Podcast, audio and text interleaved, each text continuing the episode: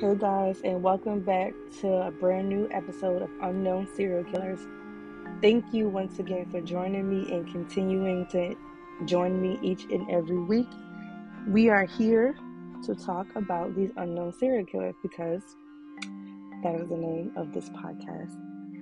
So, as always, viewers' discretion is advised because we are talking about murder, violence, and possible drug use.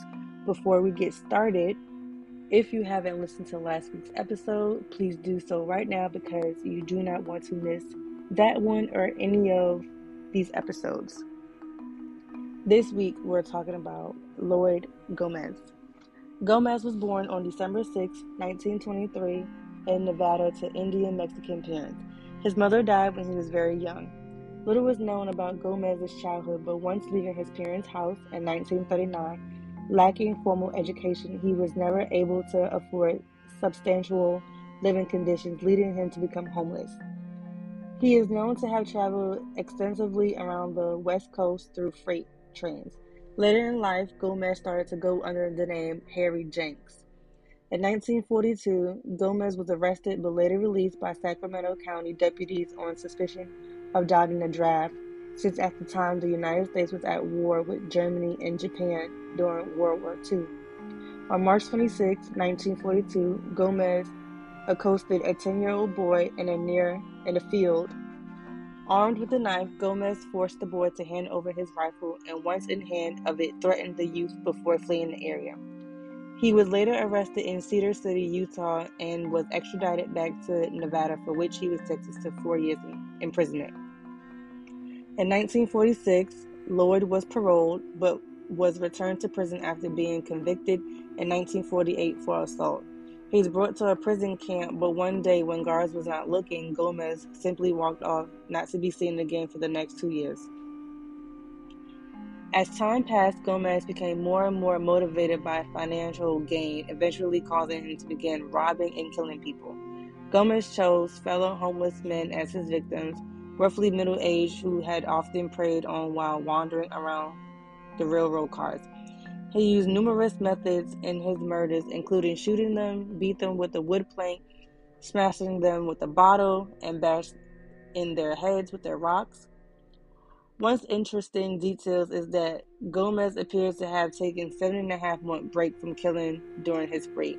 During his first series, it took Gomez over four months to kill three people.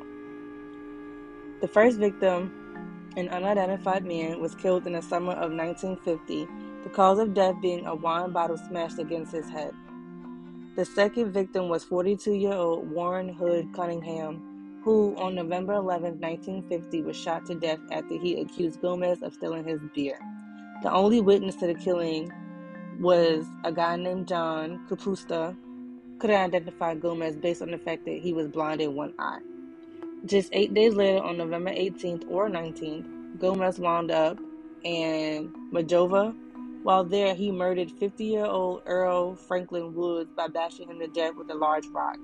After killing him, Gomez disposed of the rifle used to kill Cunningham and attempted to flee the Los flee to Los Angeles, but was arrested by authorities on an unrelated charge for va- vagrancy, for which he served 30 days in jail before being released in December. Gomez simply returned to the homeless lifestyle without killing anyone for the time being. On November 26, 1951, Gomez resumed his killing spree, this time claiming six more victims in, in little under four months. He beat to death Elmer Cushman, who was sitting in a rail car and pocketed $16. Ten days later, he used a wood plank to bash to death an unidentified sleeping hobo and searched through his coat and stole $20. On June 22nd, Gomez was sheltering in Merced, California, when he spotted 60 year old George Jones walking into the hobo camp there and found a spot to begin cooking. Gomez snuck up behind him and bashed his head in with a rock, fracturing his skull and ultimately killing him. So, out of these two people, he only had $36. He killed two people for $36, and the rest of the people, he didn't even get no money out of them. He just killed them just because. On July 17th, Gomez was wandering the railroad tracks near Roseville when he chanced upon Arvid Olsden rested next to the tracks. Taking advantage of situation, Gomez picked up a large stone and dropped it on his head, killing him. In August, Gomez Gomez's eighth victim, an identified man, was killed near the railroad tracks. On August 16th, 46-year-old Roy Chester Hanson was sitting on a railroad car when Gomez spotted him and dropped a large rock on him. As the body was being found, law enforcement was contracted and they knew a serial killer was responsible. Though numbers varied on the number of cases police believed the killer committed. As such, a total of 12 murders were investigated. On January 15, 1952, Gomez was arrested after police stumbled upon him walking the streets with a large slash across his face. In jail, he called police into his cell and gave detailed confession of nine murders and expressed his disappointment that nine men's lives netted him only $62.26. So all these people died just for him to not even have $65 in his pocket. I don't even know what to say. Like, it's literally, it left me speechless. So we have a list here, like I told you guys. Um, Elmer M. Cushman, he beat him and stole 1650 from him. George Jones, he stole 2450 from him. And Orvid Olsland, he only stole a dollar from him. So he's going to go to jail or even get the death penalty for this. While Gomez described all nine murders in details, police focused in on Warren Hood Cunningham, the second victim of Gomez. Gomez agreed to help investigators investigators took him to the crime scene. He claimed, quote, he went after me with two pocket knives. Some guy down there had squealed on me and told him I stole his two cans of beer about four days before.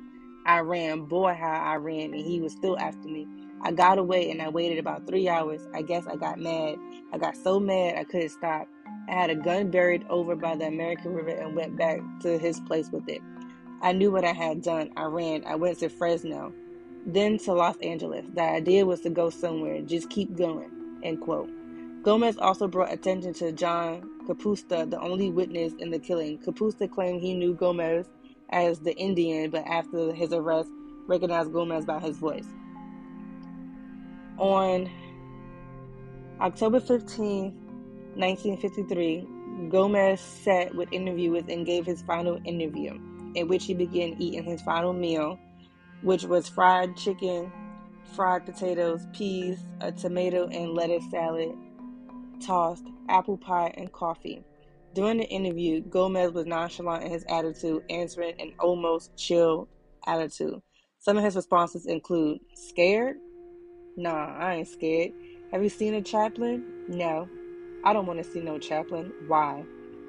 I believe the same thing Dad does. He doesn't believe in no religion. The next the next day, nine hours after the interview, Gomez was executed by the gas chamber. He initially declined a last statement, but his last reported words were to a prison guard, being, quote, I don't want to live anymore. End quote. On January 2nd, 1942, Gomez's father, Manuel Gomez, was arrested in Nevada for the murder of 47 year old Jesus Maria Garcia, who was beat to death with a pick handle on New Year's Day. For the killing, he received a life sentence after the jury recommended mercy. Four years into his sentence, Manuel was diagnosed with ulcers and so had to be bedridden for most of his imprisonment. Four months after Lloyd's execution, on February 22, 1954, Manuel died at age 64. That was definitely a lot. He was convicted of first degree murder and they gave him, obviously, the death penalty. He died at the age of 29 in San Quentin State Prison. And yeah, that is the story of Lloyd Gomez.